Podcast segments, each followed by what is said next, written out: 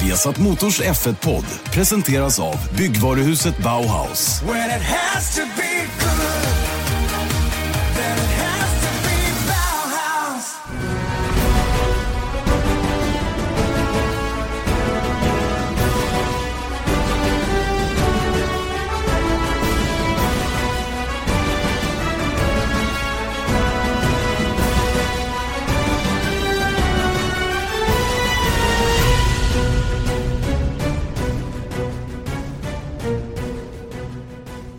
Supervälkomna ska ni vara till Viasat Motors Formel 1-podd. Formel 1-podden inför, eh, inför Brasiliens Grand Prix. Janne Blomqvist, Erik Stenborg sitter båda faktiskt och tuggar i bordskivan här.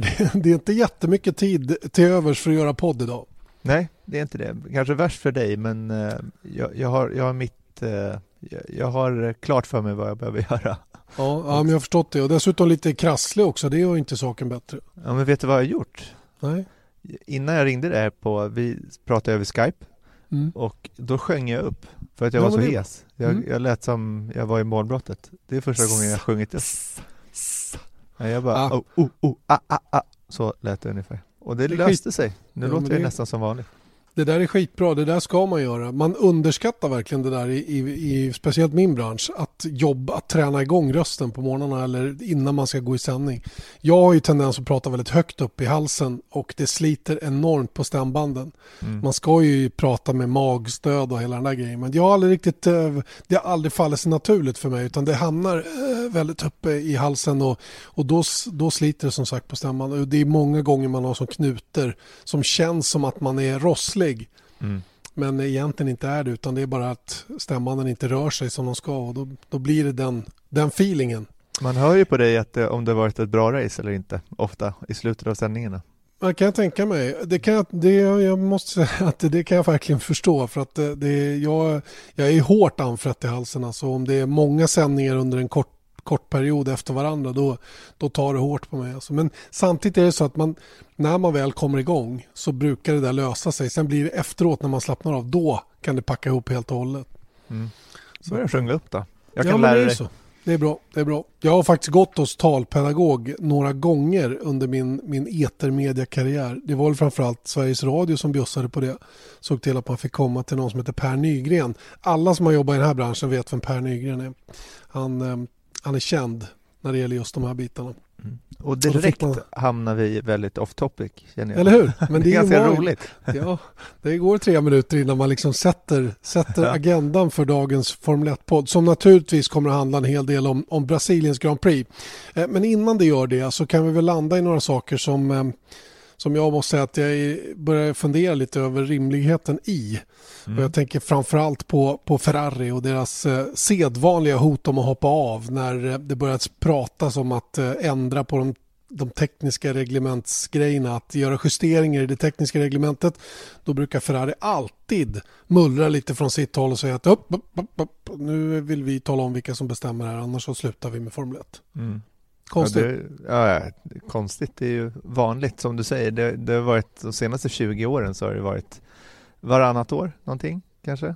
Ja, men så fort att det är den här typen av diskussioner om vad ska hända med prispengarna, vad ska hända med det tekniska reglementet, har Ferrari en fördel på något sätt? Ja, då hotar de alltid med att lägga av om det är någonting som är på väg att gå åt ett motsatt håll så att säga. Och just det här med pengarna, är, tror jag, en, en oerhört eh, viktig del som de, vill, som de vill eh, värna om så att säga. För de tjänar ju oerhört mycket pengar på att inte ens köra bara genom att figurera i Formel 1 så att säga. Och den, den fördelen släpper de nog inte i, i första taget. Nej men det är klart att de inte gör och det är väl det som man alltid måste komma ihåg att alla som uttalar sig i Formel 1 gör det för att bevaka sina egna intressen eller att förmedla det man vill förmedla, annars har du mm. ingenting. Det är någonting som jag har sagt många gånger. Men det som jag tycker att när vi läste upp de här i förra veckans podd, de här punkterna då som de jobbar ut efter inför mot nya motorreglementet 2021, då kände jag mig ganska så här, men det här låter väl bra? Mm. Eller hur? Vi var ju ja. ganska överens om det, men ju mer man har läst, eh, liksom fått lite mer kött på benen från sådana som kan mer om detta än vi, så är det ju inte helt oproblematiska saker de föreslår för att implementeringen av de här eh, frågorna är inte speciellt eh, sannolika. Så att jag menar, det är inte bara Ferrari som har uttryckt missnöje utan det är ju resterande motortillverkare också. Ja, men- av olika anledningar. Vad jag, vad jag har börjat vända mig emot när det gäller att komma med det här nya motorreglementet då från 2021 det är att det är inte tillräckligt stor skillnad för att motivera ett, ett totalt byte för min del så att säga. Va? Det är more or less samma grejer. Det är en V6 turbo, det kommer att vara MGUK givetvis, inte MGUH. Eh, lite högre varvtal för att adressera ljudet och sådana grejer. Va? Och lite andra bränslemängder och, och vad det nu är för någonting. Va? Men varför måste vi byta överhuvudtaget? Vad är grejen? Det är ju självklart så att de här motorerna kommer bli driftsäkrare ju längre in i, i eh, användandet av dem som vi kommer. Eh, det, det man behöver göra tycker jag det är ju istället för att byta reglemente så ska man stämma av så att motorerna är någorlunda even och sen frysa det. Sen, Mm. sen frysa reglementet. Sätt stopp på vidareutveckling bara. Jobba med tillförlitlighet enbart, ingenting annat. Så ska ni se att det här kommer att bli på en, en rimlig nivå rent kostnadsmässigt också. Eh, en sån som Christian Horner är väldigt, väldigt kritisk mot de här V6 turbo. Men det har, det har ju fort, det är precis som du säger, det har ju att göra med att han inte är nöjd med hur Renault-motorn håller ihop och, och gör det möjligt för dem att vara konkurrenskraftiga. Jag tror inte Renault-motorn är så dålig. De har ju faktiskt vunnit de två, två av de fyra senaste racen med, med Red Bull. Och det betyder ju inte att man sitter och åker med en skräprova. Nej. Däremot så är det ju liksom att det tar lite tid för Renault att komma upp till den här nivån och det har kostat en massa taktiska motorbyten och så vidare. Vilket naturligtvis är problematiskt för, för en sån som Christian Horner. Ja, men det som är problemet är tillförlitligheten. Att antagligen så är det väl den här klassiska att så fort de ska trycka på lite för att hänga med med motorn så är de på eh, i många fall över marginalen och då håller det inte stället och det är ju minst lika viktigt som att ha en konkurrenskraftig motor. Så Absolut. kommer de inte, om de är snabba i 27 varv och sen så bryter de, det, det får man inga poäng av heller. Nej. Eh, Så, så det är ju lite problematiskt. Men du pratade om ljudet tidigare, eh, Mm. och vilket jag också tyckte så här, ja men de ska höja då från, de har ett maxvarv på 15 000 nu eh, och nu ska de höja det till 18. Men det som jag läste nu då är ju, eller senaste veckan, är att jag menar, de ligger ju på 12 000 varv och det är framförallt på grund av den här fuel flow mätaren de har. De får inte använda för att få bensinen att räcka under ett race så kan de inte köra den på högre varv för att ju mer högre varv det går desto mer soppa drar det. Och sen så är det en massa andra variabler inkluderade i det där vilket gör att nej, men de ligger ju runt 12. Så att även om du, jag menar de har ju ett maxvarv på 15 000, det är ingen som ligger på 14 och ett halvt. Nej. För att det kan de inte göra. Och inte ens under kval då för att motorn fungerar runt 12. Mm. Nej, men det, det, det rimligaste hade väl varit att höjt flödet då med kanske 20 kilo Mm. per timme och fått motivationen då så att säga att varva motorerna upp mot 15 000 då där man ligger med maxvarvtalet idag. Men Ja, baksidan av det då är att då drar det mer bensin och det Mm. vill de Ja. inte heller. Nej, nej, man vill ju pusha mot att ERS ska bli effektivare och det är ju det man har jobbat emot. Men det är också det som har varit väldigt dyrbart om jag har förstått det hela rätt också. Eh, så som Honda kämpar ju som dårar med att få MGUH att jobba mer effektivt. Eh, och det har kostat en massa tillförlitlighetsproblem som de, som de har fått egentligen kämpa med ända sedan de kom in i Formel 1. Eh, och samtidigt haft en alldeles för törstig motor då, eller åtminstone i början. Nu tror jag inte det är samma bekymmer för Honda med det. Och det är ju bevisligen så att när Hondan funkar någorlunda, ja då är den också med på en, på en skaplig nivå. Mm. Skaplig. Skaplig nivå, ja precis. De vill ju vara på en riktigt bra nivå, men det är ju bara att jobba vidare med de issues man har och sen så försöka komma till rätta med det förr eller senare. Ska alla nu börja om då? För det är ju nå- någonstans nästa år så måste man ju då börja titta på ett eventuellt nytt motorreglemente. Jag, jag, jag förstår inte poängen, riktigt poängen med det faktiskt. Det är ju Nej, lätt för, för, Jag- från utsidan att säga att ja men ändra så att det blir bättre. Men det är också hela tiden det här, det här eh, tjafsandet om vad det kostar. Och det Mm. kan inte vara billigare att, att, eh, att skrota det här som vi har och gå till ett nytt. Nej, nej, det beror ju på för att de är ju så komplexa de här motorerna så det är ju det som om man tittar på vad Honda puttat in. Det är där jag tror att man tittar på kostnader för att för att komma på den nivån de är idag, vilket är antagligen fortfarande den sämsta motorn om man tar allt sammantaget i form av av speed och tillförlitlighet så är antagligen Hondan sämst fortfarande. Eller det är den ju. Eh, och de summorna som de har lagt för att komma in, så att de öppnar inte upp direkt för att flera ska komma in med nuvarande reglemente för att det är så oerhört svårt att, att komma ifatt. Så det är det som man kanske skulle kunna locka med ett nytt reglemente. Det här ska vara enklare, det här är lite de här största trösklarna att komma över kanske man kan hyvla av då för nya motortillverkare men jag vet inte heller om, om det är billigare att göra så för att behålla de nuvarande. Det är det enda argumentet som håller tycker jag. Det mm. du just framför. Just att man vill underlätta för eventuellt nya att komma in då. Porsche, Aston Martin, alla de här som det pratas om. Ford, Cosworth kanske vill komma tillbaka igen. Mm. Att, man, att man gör en enklare variant på Formel 1-motor då som är, som är lättare att utveckla i kapp så att säga då. Eh, eller som, som ger rimliga utvecklingskostnader för en, en privat motortillverkare då att komma in. Det är som, som sagt den enda det enda argumentet faktiskt som, som just nu håller för att byta. Men, eh, men man förstår ju då återigen varför en sån som Toto Wolff brummar lite grann. Han har ju världens fördel idag. Mm. Autosport producerade ett, ett, en artikel bara häromdagen där de visade hur många race som de har vunnit med Mercedes motor sen det nya reglementet togs i bruk. Och vilken jätteskillnad det är mot det föregående reglementet då. Eh, under samma tidsperiod där det var betydligt större spridning på det. Inte jättemycket för Red Bull var ju oerhört dominanta då, Renault starka men det var fortfarande en, en bättre spridning då i det tidigare V8-reglementet än det är i det här hybridreglementet som vi har haft nu. Och, och det är klart att då, då låter ju Toto Wolf, det är hans jobb så att säga mm. att bevaka Mercedes intressen då.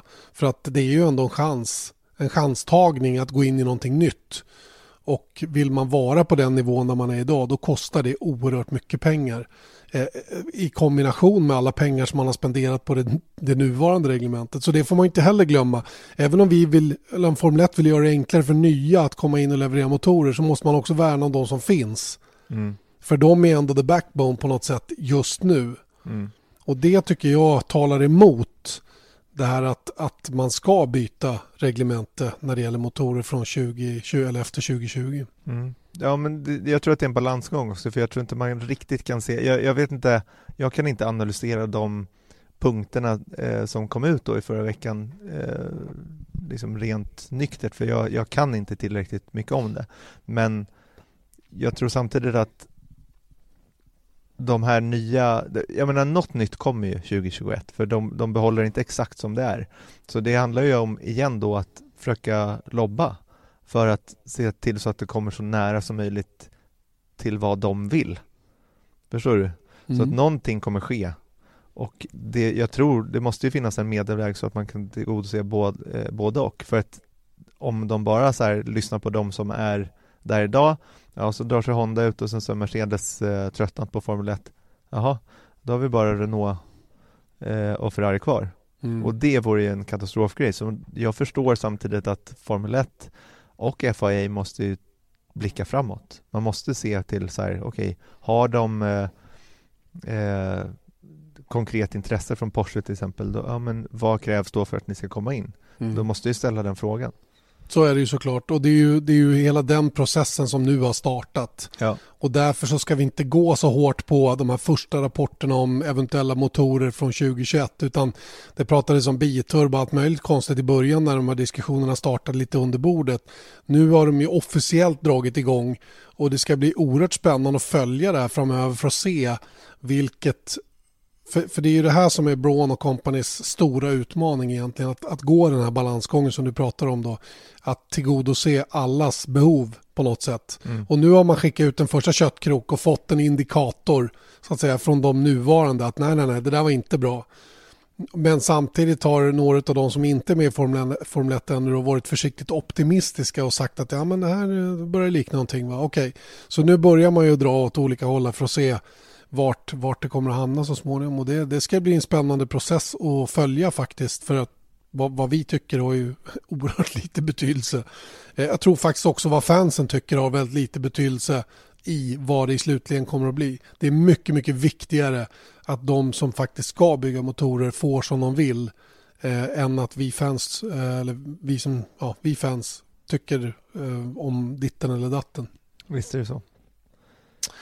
Uh, Alright, uh, Ferrari-hot kan vi då lägga åt sidan. För det, men du, håller du inte med om att det är lite tröttsam retorik ändå? Att man, att man gång efter gång efter gång, och jag menar speciellt mot en sån som Ross Braun som har suttit på den här sidan själv. Mm.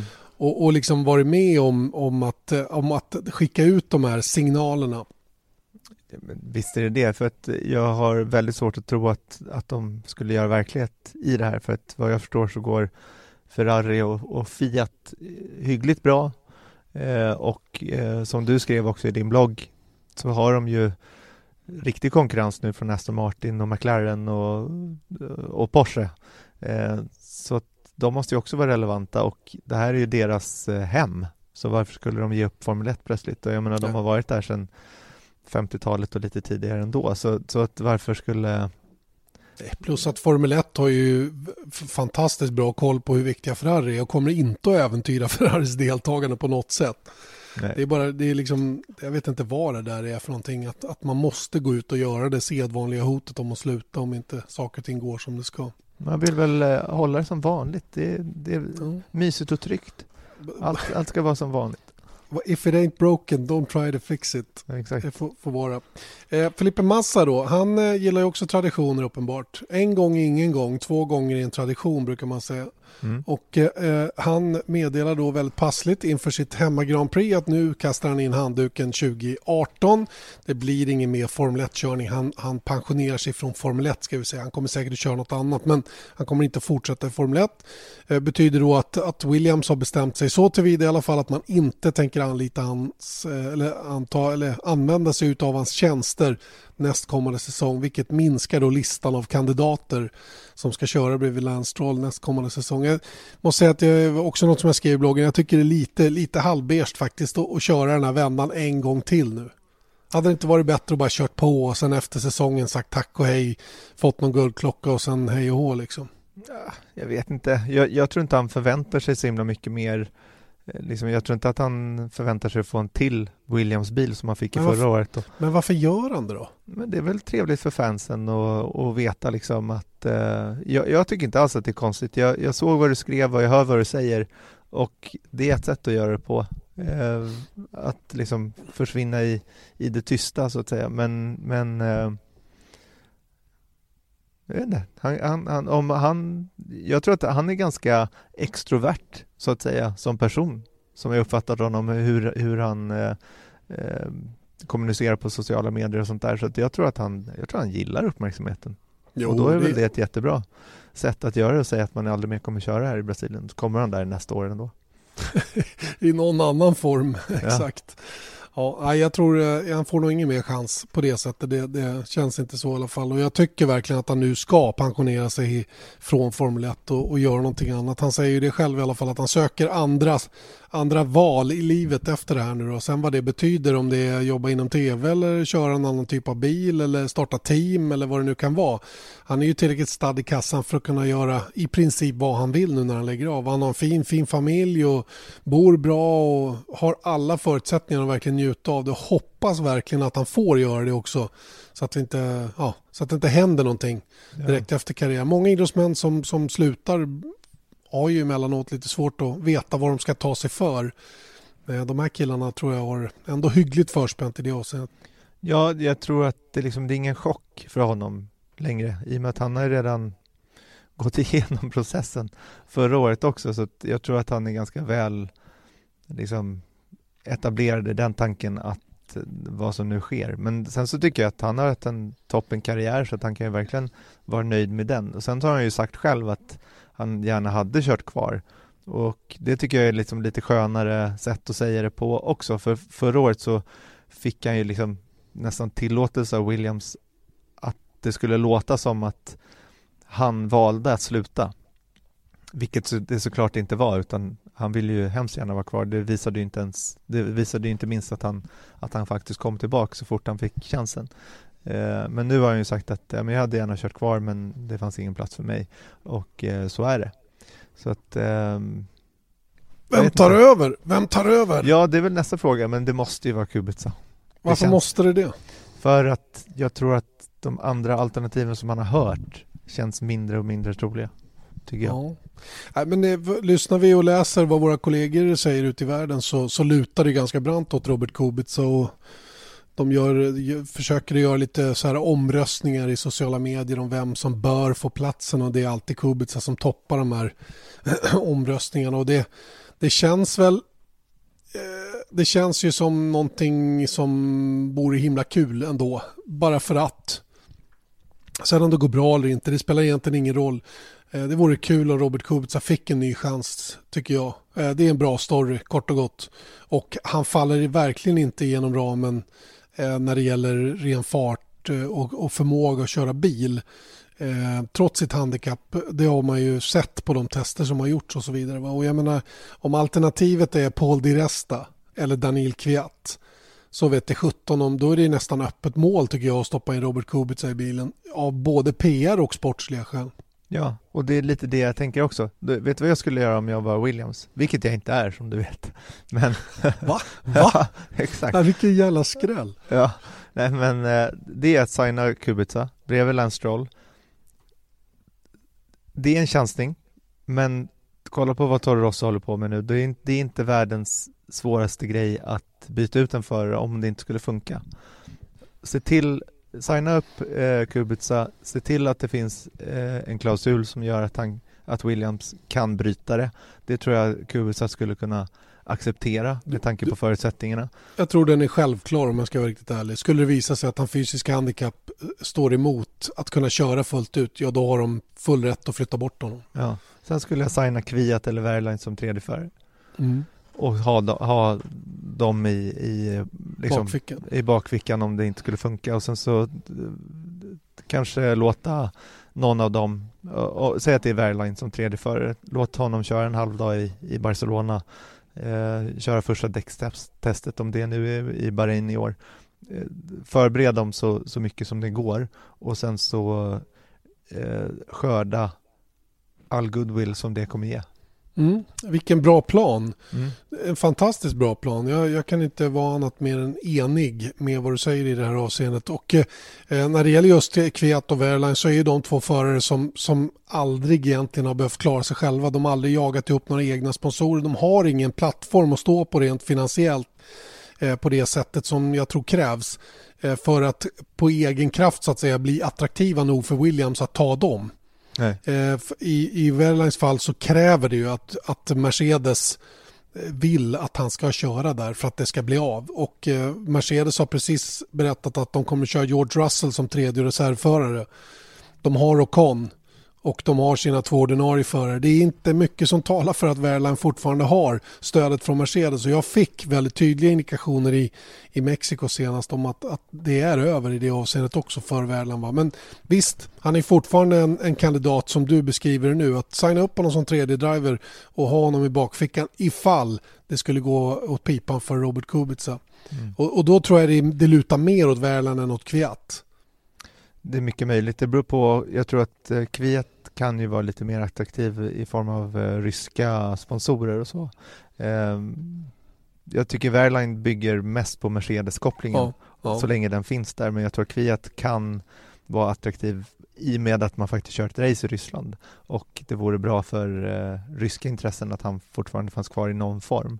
Mm. Eh, så att, who knows. Jag, jag, jag skulle nog eh, jag, jag, skulle inte välja, men jag, jag, tror att båda de förarna, alltså Kviat eller Wehrlein, skulle acceptera att vara kvar i Formel 1 på, på de promisserna. Det är roligt för Diresta nämns inte överhuvudtaget från våran sida. Eh, ingen av oss är speciellt imponerad av Diresta rent allmänt. Eh, han, han gjorde ju en stint i Formel 1 som var okej, okay, mm. men varken mer eller mindre. Sen har han varit i DTM efter det och han har varit okej, okay, varken mer eller mindre. Eh, han är inte den där hotshoten som, som som borde få en chans igen kan jag tycka. Då. Och därför sa jag lyft honom åt sidan. Han har ju verkligen levt på att vara en Mercedes egendom. Det är ju därför han finns i depån överhuvudtaget. Och han har letat körning många gånger och länge mm. utan att få någon. Så att, äh, jag, jag är nog inne på ditt spår där i det avseendet. Jag vet inte, nämnde jag det förra året förra året, förra veckan. Det här med teorin om varför Williams och Force India som har i stort sett samma budget ändå verkar mm. ha Ja, just att... Två att, gånger. Ja, till och med det. Då ja. släpper jag den. Ja. Jag har dåligt minne. Det är alltså jag börjar, att, jag börjar att, bli att, som min gamla mor. Ja, det är så. För Ja. faktum är att eh, Dieter Renken pratar om det Nämnde i också. Mm. den intervjun och sen så Just tar du upp det igen. Ja, Jag blev lite förvirrad där men jag valde att inte liksom Nej, bra. rub it in your face. Det är bra. Gör inte det. Kortfattat, eh, Force India köper hela Ja. sin bakände från, Just, från Mercedes. Williams gör det inte. Nej. Skulle gärna göra det men de får inte eh, göra det på grund av kapacitetsskäl Just som det. Mercedes säger. Bra. Då var det du som sa det den här gången, inte jag. Nej exakt, men ifall nytillkomna lyssnare eh, blir förvirrade så, så måste man tillgodose dem också igen. Absolut, så är det. Viasat Motors Formel 1-podd är den här veckan sponsrad av Halda Trackmaster. Vet du vad det är? Det vet jag mycket väl, för jag ser den Mm. på din eh, arm varenda dag jag någonsin ser dig. Den du ser på min arm heter Race Pilot. Det är själva klockdelen då. Sen är ju Trackmastern en cool grej som är kombinerad med möjligheten att, göra, att eh, ha koll på sina egna varvtider. Det är helt enkelt ett måste för den som åker mycket bandagar, har en cool bil och kör på banor och vill, vill veta hur fort det går. Man kan till och med ta reda på hur fort bilen går 0 till 100 och sådana grejer. Den har alla tänkbara funktioner den här. Eh, Trackmastern som är en liten puck som man sätter i vindrutan och som har färgindikatorer som, eh, som visar om du, är, om du gör personbästa eller om du är för långsam på just det här varvet som du åker. Hur I funkar det den- här? Ja, I den här maskinen så finns 150 av världens banor inprogrammerade. Och sen, sen styrs eh, hela apparaten utav GPS så att den tar reda på var du är någonstans. Och då finns till och med banans sektorer inlagda i det här systemet. Så det, det är himla coolt. Och, och när tidtagningen sker i den här pucken som sitter i vindrutan och sköter själva tidtagandet så ser du det på din klocka.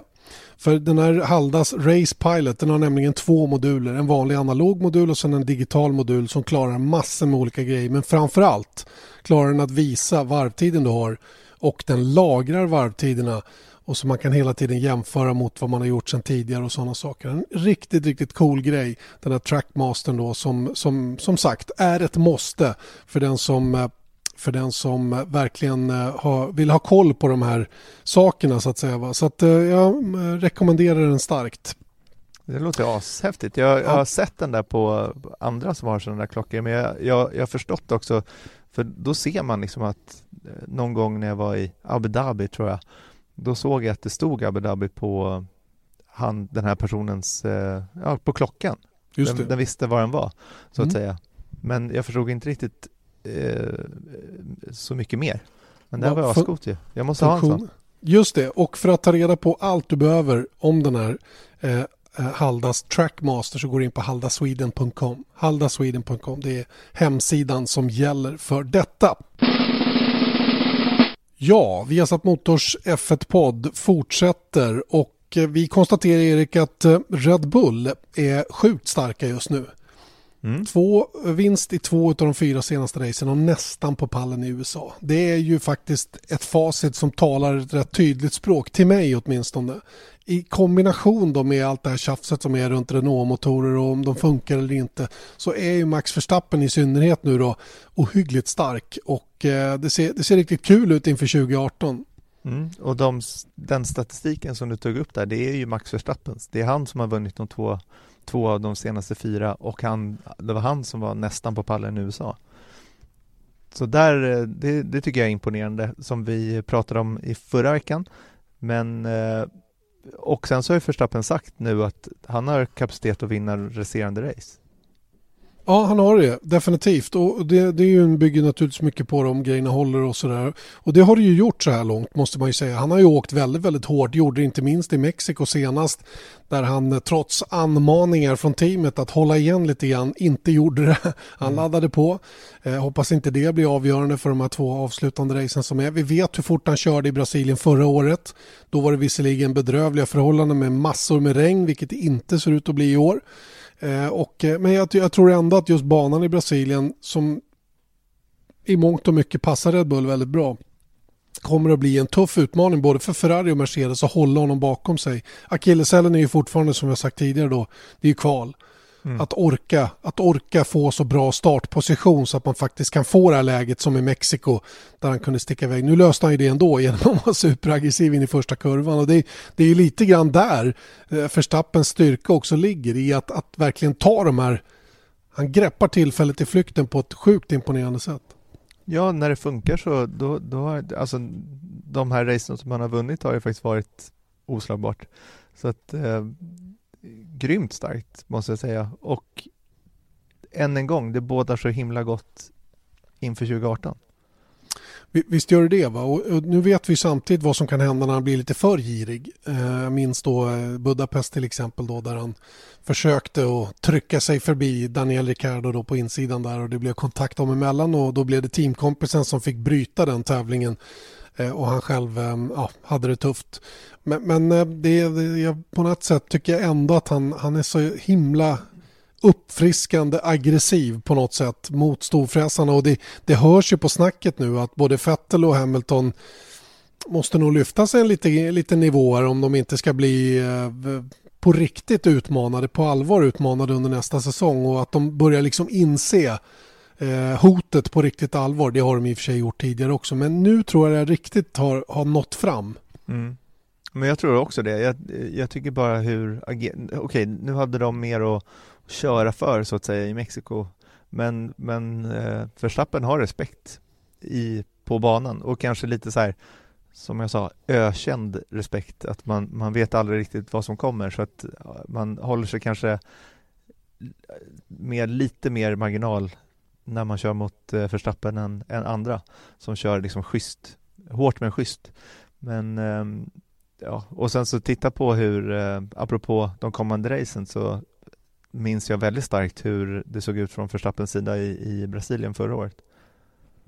Ja, det var, en, det var ett grymt race. Han, han körde ju åttor. Dels så ställde han sig på tvären genom sista kurvan där när det var riktigt, riktigt bra. Han gjorde i princip det som både Felipe Massa och Marcus Eriksson gjorde också. Det var bara det att det var bara det att hans bil rättade ut sig och kunde köra vidare. Någon skrev att han gjorde någon räddning där. Mm. Det vet jag inte om jag håller med om att han skulle ha räddat situationen på något sätt. Det var ju ren bondtur att han inte kraschade. Mm. Sen, sen att han hade speed i bilen i övrigt, det är en helt annan sak. Men att han skulle ha räddat situationen där. När, man, när det där händer, det är ju bara att Ja, det är ju bara att hålla i sig och hoppas att det, att det går vägen på något sätt. Mm, jag tror att eh, hade han slagit i där lite liksom tidigt i den snurringen, han, han, han går ju alltså ut på Eh, start och målrakan och då är det en curb där på insidan som man ser att han, han snuddar vid och då blir bilen instabil och ställer sig egentligen 90 grader fel så att han åker liksom parallellt med, med räcket och slår inte in. Men sen så precis i slutet då ser man att han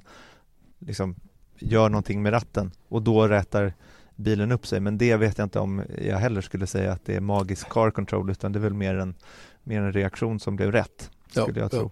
Visst sjutton är det så. Och jag menar, det, det tar inte ifrån honom någonting i det racet ändå. Han var sjukt, sjukt snabb helt enkelt. Eh, nu nådde han inte hela vägen fram, men han var väl 16 tror jag som sämst i racet. Eh, efter det senaste depåstoppet han gjorde då för regndäck och sen rasslade till bara så var han väl i mål som trea. Mm. Ja, men det var riktigt bra. Men om man tänker då på Red Bulls framtid som vi gick in i det här ämnet med lite. Och just det faktum, något som jag har funderat lite på den senaste veckan är när nu Max Verstappen signade till, 20, till och med 2020, det är alltså tre år till, då började jag direkt tänka, inte direkt, men jag började tänka på det förra veckan som jag sa, att vet han någonting? som, som eh, bådar gott. Jag menar, sånt här kan ju slå fel också. Jag tror att Alonso trodde att han visste någonting när han skrev på för McLaren också. Men, men eh, det faktum att han gjorde det så pass tidigt när han egentligen inte behöver så det talar ändå för tycker jag. Mm, antingen det, att han vet något eller har blivit lovad någonting som han då naturligtvis också då vet kanske stämmer. Det är väl, jag kanske säger, jag kanske säger samma sak fast på två olika sätt här. Men, men, men jag håller med dig. Någonstans, någonstans har han fått eh, försäkran om att det här är ett bra val att göra. Mm. Eh, nu sa Eje till mig att, att Verstappen hade kontrakt redan fram till 19.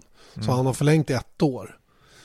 mot det tidigare kontraktet då, vilket inte är någon jätteförlängning men det, är ju, det ger ju stabilitet för Red Bull så att säga fram till och med 2020 åtminstone. Och sätter ju givetvis lite press på Daniel Ricciardo då att komma till skott med vad han vill göra i sin framtid med, med teamet och, och det är ju det här ehm, det är det här som är intressant tycker jag med, med Carlos Sainz i Renault, fortfarande Red Bull och, och Brandon Hartley då, Pierre Gasly som kör för Toro Rosso och hela den biten. Det, det är ganska intressant. De har en rätt bra pott av förare att välja på Red Bull ändå mm.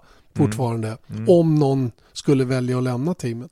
Ja men verkligen och jag tror framförallt eh, det är frågan runt Sainz för att jag menar han är bra, det tycker jag han har bevisat eh, gång på gång men men eh, Ja, det beror ju på vad som händer, än en gång, det beror lite på vad som händer med Toro Rosso. Behöver de fler förare än de som är i stora teamet, alltså Red Bull Racing. De kanske inte behöver de här Toro Rosso-gänget längre för de kan hitta förare på annat håll så länge de har kvar dem. Mm. Ja, så kan det vara också. Men just det faktum att om det nu var så att Verstappen hade kontrakt till, till och med 2019 så att han förlängde över ett år, det indikerar ju ännu mer nästan utifrån mina tankegångar där att, att han vet någonting. Ja, eftersom 19 verkar vara nyckelåret. Skarven mellan 18 och 19 verkar vara nyckelåret. Mm. Eh, rent kontraktsmässigt för många. Så var det väl viktigt då för Red Bull att, att eh, kroka upp honom ytterligare, ytterligare så att säga ett år då. Eh, har ingen aning om vad han, vad han kan ha fått reda på eller vad det nu är. Så att eh, det, det ska bli kul att se. Jag, jag tror inte man ska, nu ska jag säga någonting som Eh, ett ej-ord. Man ska inte glömma bort att det var ganska många eh, sedlar i den där eh, säcken han fick antar jag också, så det, det kan jag hjälpa till. Det brukar göra det. Jag hade utan vidare talat det språket. Jag okay. lyssnar på det språket också. Jaså, Sedelspråk, det här det gillar jag. Det är ett ju bra ljud på något sätt. Ja, så du är inte så mycket så här, du, det spelar ingen roll för dig om du vinner så länge du får pengarna för det? Lite Eddie Irvine Ralf ja, Schumacher. jag, jag, tror att jag tror jag håller med dig i den frågan faktiskt. Bra betalt övervinner det mesta. jag tror det, då kan jag tänka mig att göra. Tänk på det nu om ni ska kontakta oss för någonting så, så länge vi får bra betalt så gör vi i praktiken vad som helst. ja det stämmer baske mig väldigt väldigt väl. Eh, leder oss inte i och för sig in på nästa ämne. Jag tänkte prata lite om Brasiliens Grand Prix rent allmänt och, och eh, Brasilien. Brasilien är ju eh, ja, numera ett av de sista racen på säsongen. Ett tag var det ju dessutom det sista.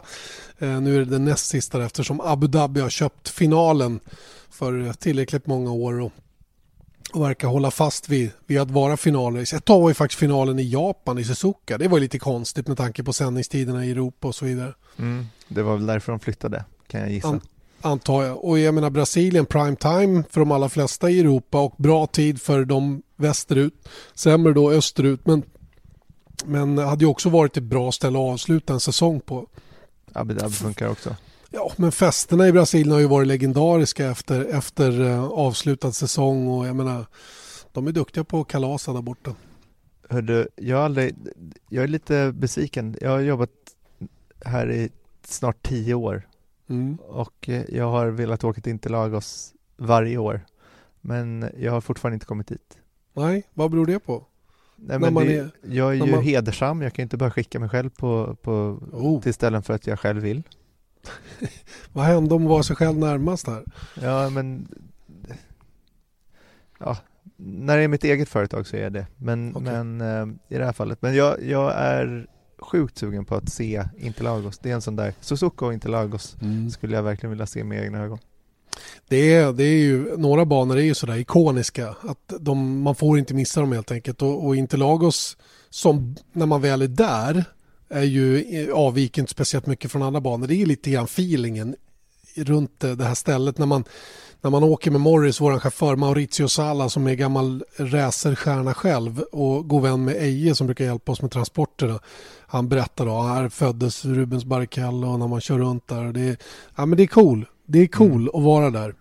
Mellan två sjöar tror jag namnet betyder, Interlagos. Mm. Och sen så heter ju faktiskt banan Autodromo José, José Carlos Pache. Stämmer. Efter någon gammal racerstjärna. Man säger Interlagos ofta ändå. Ja, och jag tror att det är väl för att um, tätorten banan ligger i är eh, är, eh, ligger i Interlagos som är en förort till Sao Paulo. En, mm. Vad kan det vara? 16-18 miljoners stad. Mm. Ytterligare en. Det var drygt 20 som bodde i Mexico City. Eh, det, inte, det, det, det skiljer sig inte jättemycket åt de här två ställena faktiskt i det avseendet. Feelingen när man kommer dit. Ohyggligt stort.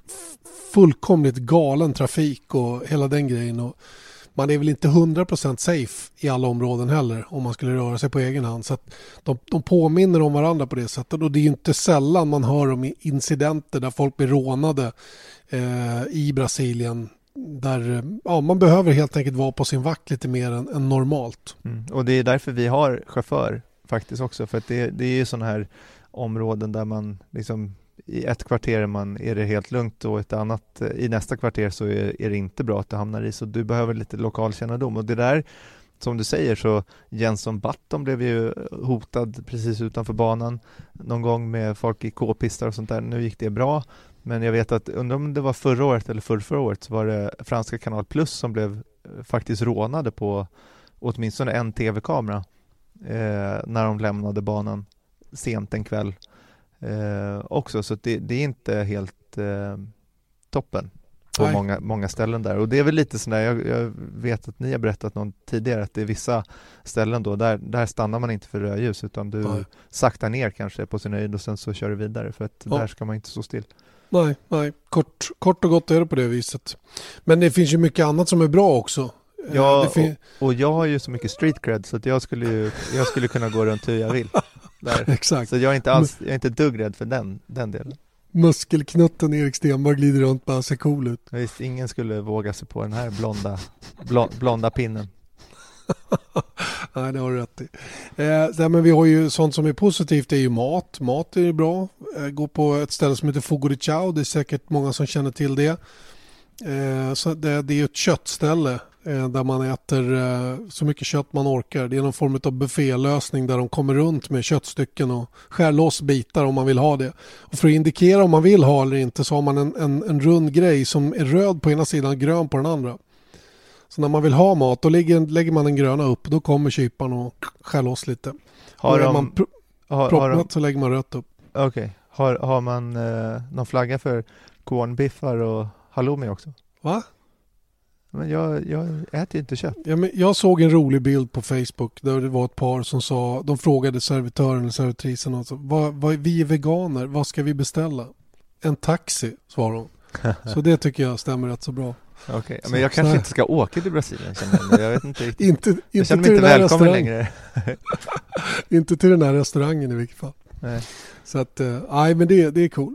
Kött måste man äta när man är där. Det du får göra ett litet undantag. Jag vet ju att du gör undantag emellan. Ja, det gör jag. Du Hamburgare inte... är min svaga... USA kan jag inte åka till utan att åtminstone få en hamburgare. Nej, det tycker nej. jag är rätt. Ja, absolut. Mm. Och göra egna hamburgare gott. Mm.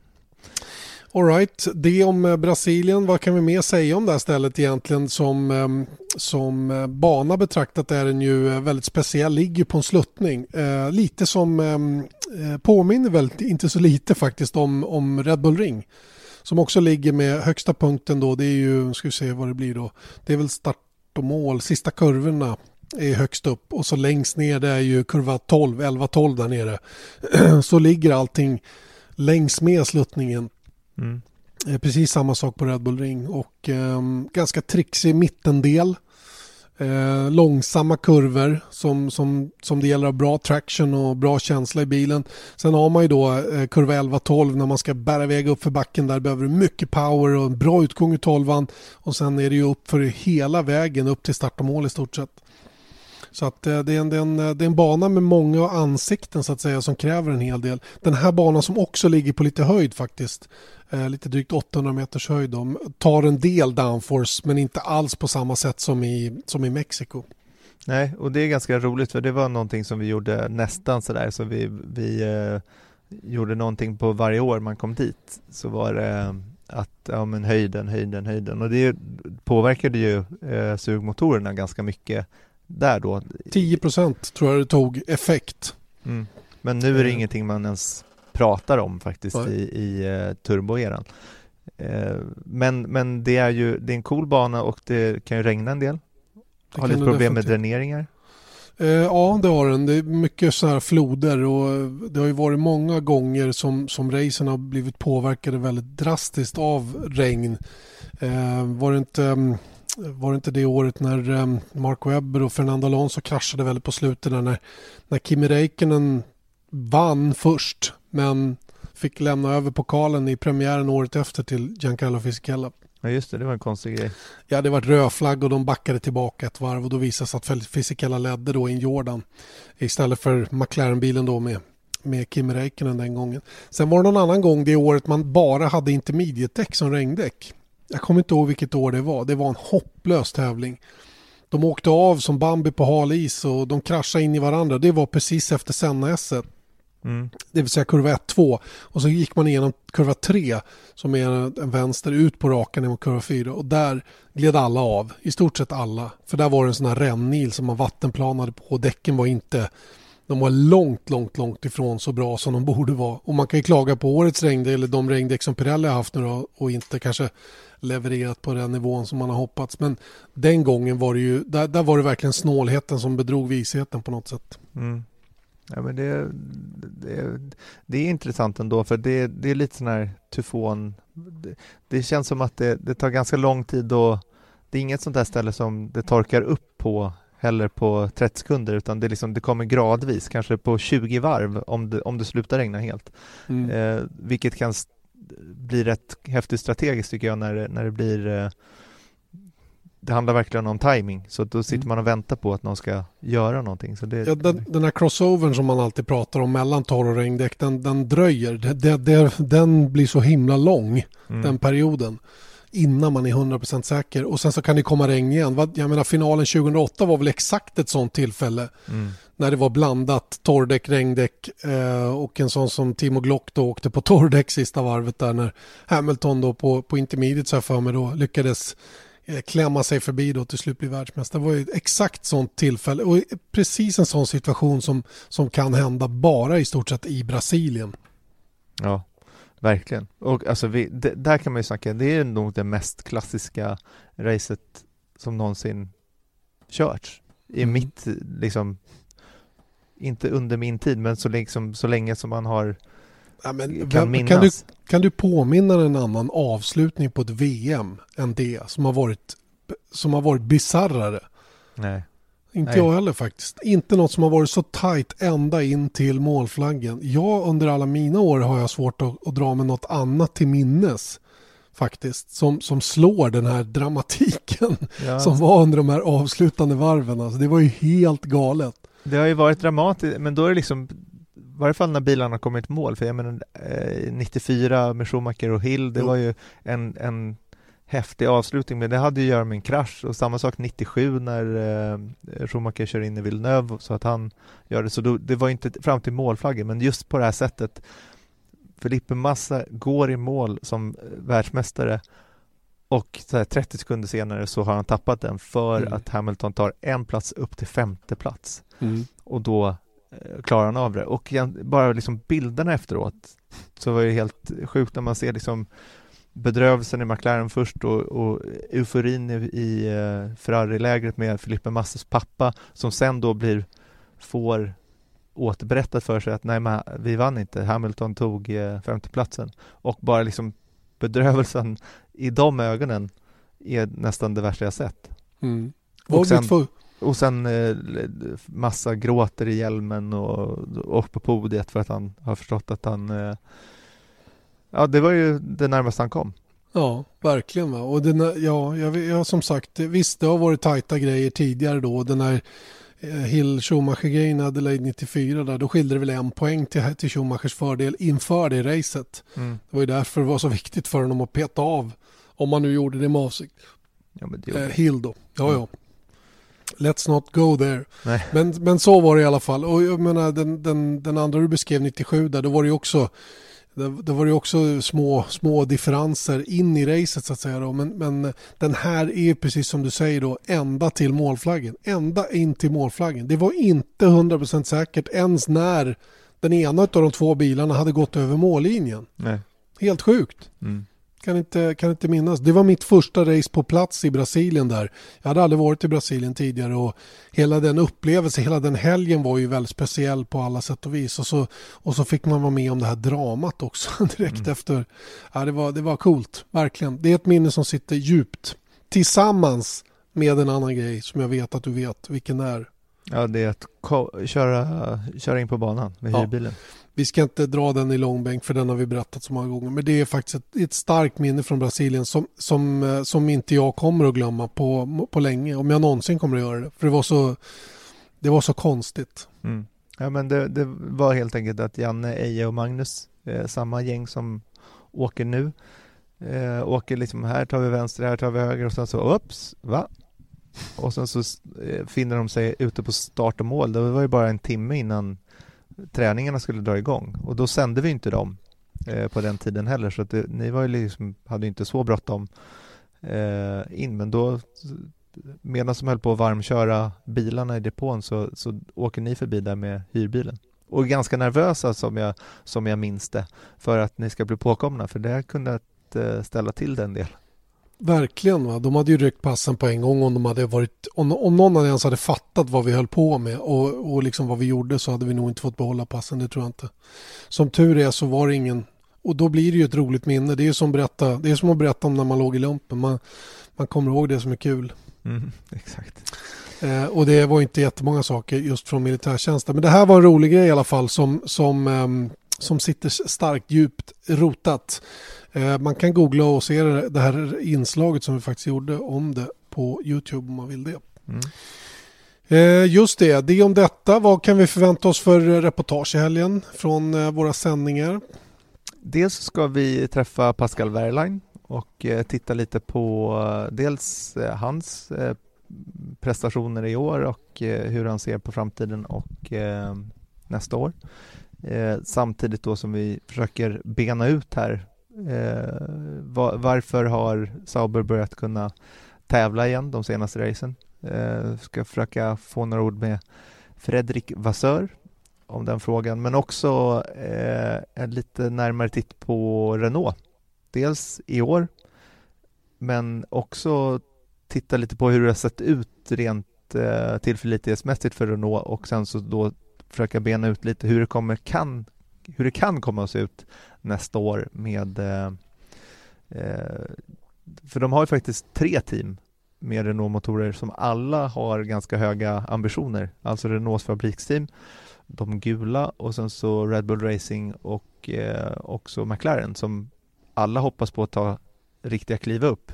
Mm. Men hur ska det gå med, eh, med den motorn? Och mm. eh, förhoppningsvis då en liten live-intervju med Cyril Abiteboul.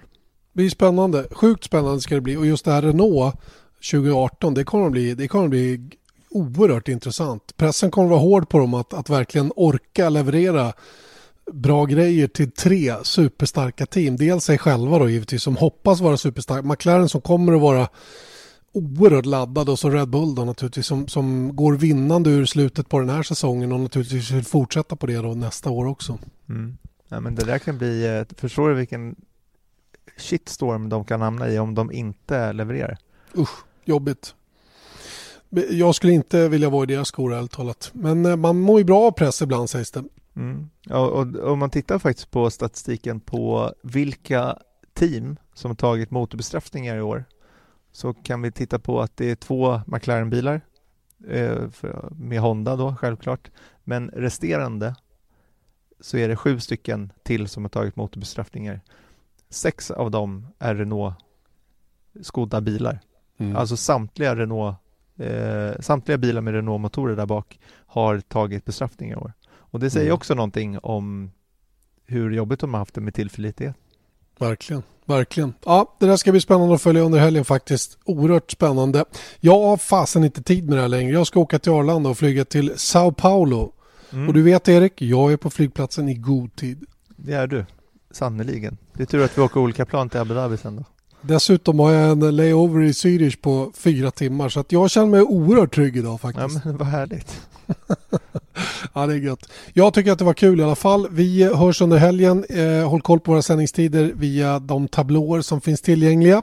Eh, ska vi berätta att vi sänder från Macao nästa helg också? Det kan vi väl göra här i Ja, gör det. Det är jätteroligt. Ja, Macaos eh, inofficiella VM-lopp i Formel 3 kommer vi att sända då med Joel Eriksson i en av bilarna men vi sänder också GT-klassen World Cup. GT World Cup som, eh, som också körs på GIA-banan där i eh, Macao och då med Felix Rosenqvist i en av bilarna. Mm. Så det blir sjukt spännande. En Ferrari vill jag minnas att det är han kör också från att ha kört GT-bil med Mercedes tidigare. Mm. Så att det kan vi glatt meddela då i denna podd att även nästa helg blir det bra racing på våran kanal Viasat Motor och på Viaplay. Det ska bli faktiskt jättekul att se Rosenqvist som har haft så mycket framgångar på den där banan i Macao och nu ska han köra en väldigt annorlunda bil sett till en Formel 3 och jag fattar inte hur man kan ens få plats. De är rätt breda de där ja, GT-bilarna. Det hade ju en duktig smäll förra året. Det var väl Lorentz Fantor som la sig på taket i, i eh, GT-klassen precis innan man kommer till första riktiga kurvan, den här högen, den här långa, långa raken så slipstreamade varandra, det var lite touch och så gick han i muren så for han över och, och kanade 200 meter på taket. Mm. Rätt spek spektakulära bilder. Ja, hoppas att det inte sker. Absolutely. Du, nu säger vi stopp och belägg. Eh, ber att få återkomma med en ny podd om en vecka igen. Tills dess säger vi nu tack och på återhörande. Janne Blomqvist och Erik Stenborg. Vesat Motors F1-podd presenterades av byggvaruhuset Bauhaus.